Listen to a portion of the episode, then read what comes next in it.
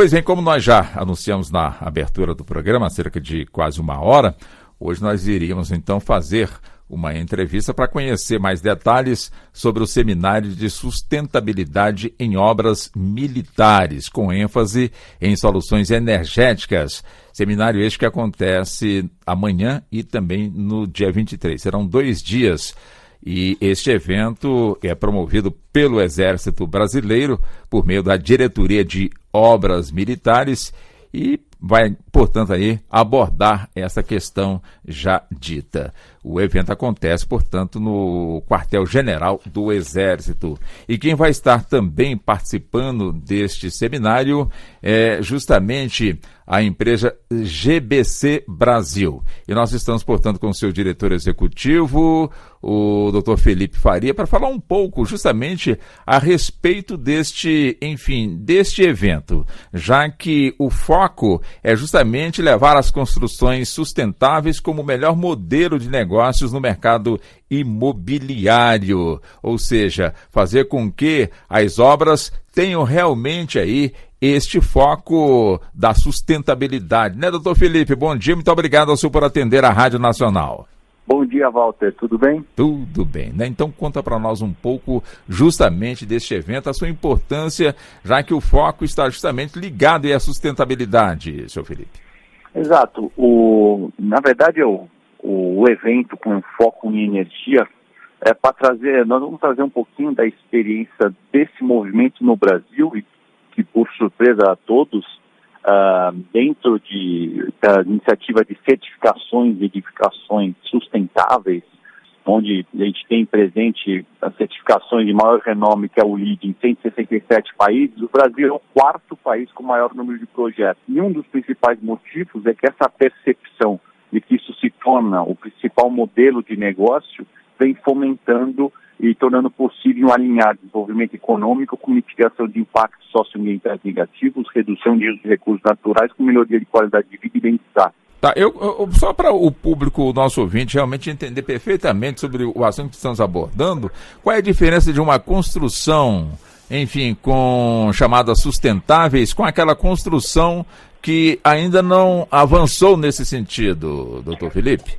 Imagine uma edificação onde, em algumas categorias de um prédio, olhando para um prédio, tem um prédio na nossa frente, imagine aspectos de alta eficiência energética, acumulado com apoio ou produção de energia renovável no local, uh, uso eficiente de água, uso de materiais de baixo impacto ambiental, a localização desse empreendimento, como se ele relaciona com o entorno, auxilia a evitar o efeito ilha de calor, auxilia a evitar o efeito enchente no entorno ou retardar o efeito enchente, qualidade interna do ar. Então, uma edificação em todos esses aspectos, onde ela tem metas de desempenhos que estão bem acima das normas técnicas que disciplinam sistemas da, na, de uma edificação.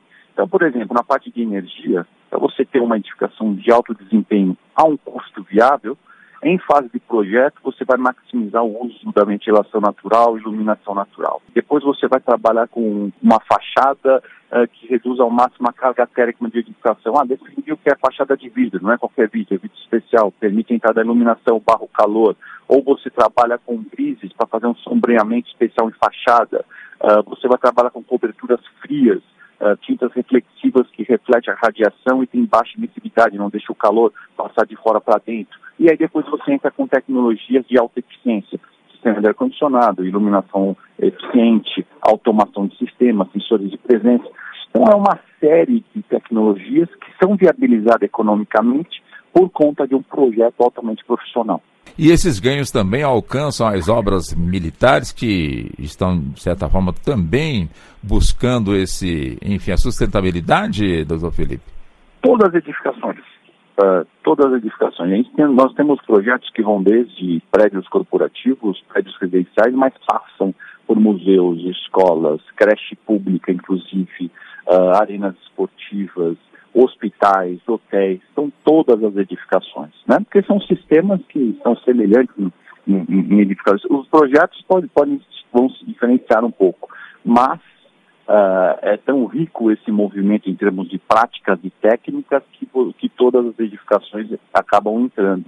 E o que, e o que as pessoas não sabem, né, que é o, o que torna isso viável economicamente, é você analisar o custo de uma edificação, mais considerando um ciclo do custo dela ao longo da vida. Então, se você olhar para um prédio e pensar que ela, esse prédio vai durar, no mínimo, ele dura 50 anos. Em 50 anos, vamos analisar o custo dessa edificação, desse prédio.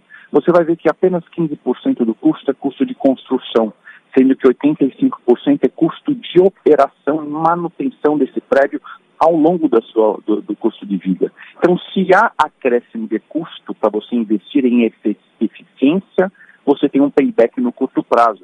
Então, por isso que na construção civil é fácil alinhar conceitos de sustentabilidade. Não. Bom, o, o Anchieta, nosso âncora, está em São Paulo, mas já já ele vai conversar com o senhor. Antes, eu estou aqui no estúdio também com o nosso editor da Agência Brasil, Aécio Amado. Também tem uma pergunta para o senhor, doutor Felipe. Vamos lá, Aécio. Doutor Felipe, a gente pode dizer que esse conceito desse prédio de sust com sustentabilidade em energia, ele, a gente pode dizer que ele entra na categoria dos chamados prédios inteligentes? Exato, sim. Uh essa ideia do prédio inteligente está dentro desse arcabouço de construção sustentáveis. O que ocorre? Você tem muitos desses empreendimentos, uh, eles se destacando em tecnologia de medição, verificação de consumo. A ideia é que a, a equipe que vai operar essa edificação, ela tem uma leitura em tempo real de tudo que está acontecendo nesse prédio em relação a consumo. E na medida que ele identifica uh, algum, uh, alguns dados fora da curva do que seria o consumo mensurado por simulações, ele pode imediato verificar o porquê que será que é, uma, é um equipamento que está faltando, não está calibrado corretamente, uhum. a ocupação está se comportando de forma indevida, e aí você tem esse trabalho automático de, de, de, de, de correções. Além de de edificações, aí você, aí você tem outros fatores também, tem todo o sistema de automação, então às vezes você tem edificações que com base na, na, na, na quantidade de, de lumens que está entrando por iluminação natural, a persiana ela fecha, abre ou fecha, mantendo aquilo que, de luminosidade para o ocupante de acordo com as normas técnicas de conforto. Isso também afeta no quanto você aciona ou não uh, do sistema de ar-condicionado para manter a temperatura na temperatura de conforto. Uhum. Né? Aí você tem essas inteligências agregadas, elevador que está freando e gerando energia para o outro que está suprindo. Né?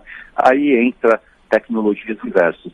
Pois não. Quem também conversa com o senhor é o nosso âncora na, no Rio, ou seja, em São Paulo, o Anchieta Filho, e daqui a pouco César Fatioli, nosso âncora no Rio de Janeiro, também conversa com o senhor. Mas vamos lá, Anchieta Filho em São Paulo. Muito obrigado, Walter. É, bom dia. Eu queria saber do senhor o seguinte, que quem já está imaginando planejar uma casa, a construção de uma casa, se o projeto já pode, nesse conceito, é, propor a utilização de energia solar e também, do outro lado da água, a captação de água da chuva, que tem a redução na conta de luz e também a redução na conta de água. Esse é o momento, aliás, o momento de projeto. Né? Uh esse é o momento ideal e você consegue. Nós temos aqui no Brasil uh, já certificados mais de 500 empreendimentos. Tá? O acréscimo de custo de construção nesses empreendimentos girou em termos de 0 a 6%. Então, às vezes, sequer tem acréscimo de custo de construção.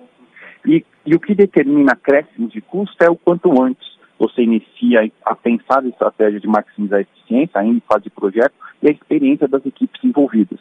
Então você pode uh, explorar ao máximo essas tecnologias de captação de água de chuva, principalmente na parte de energia, painéis solares para aquecimento da água, então você, você uh, uh, evitar o consumo de energia por chuveiro elétrico, ou até mesmo apostar em projetos de geração de energia através de placas fotovoltaicas.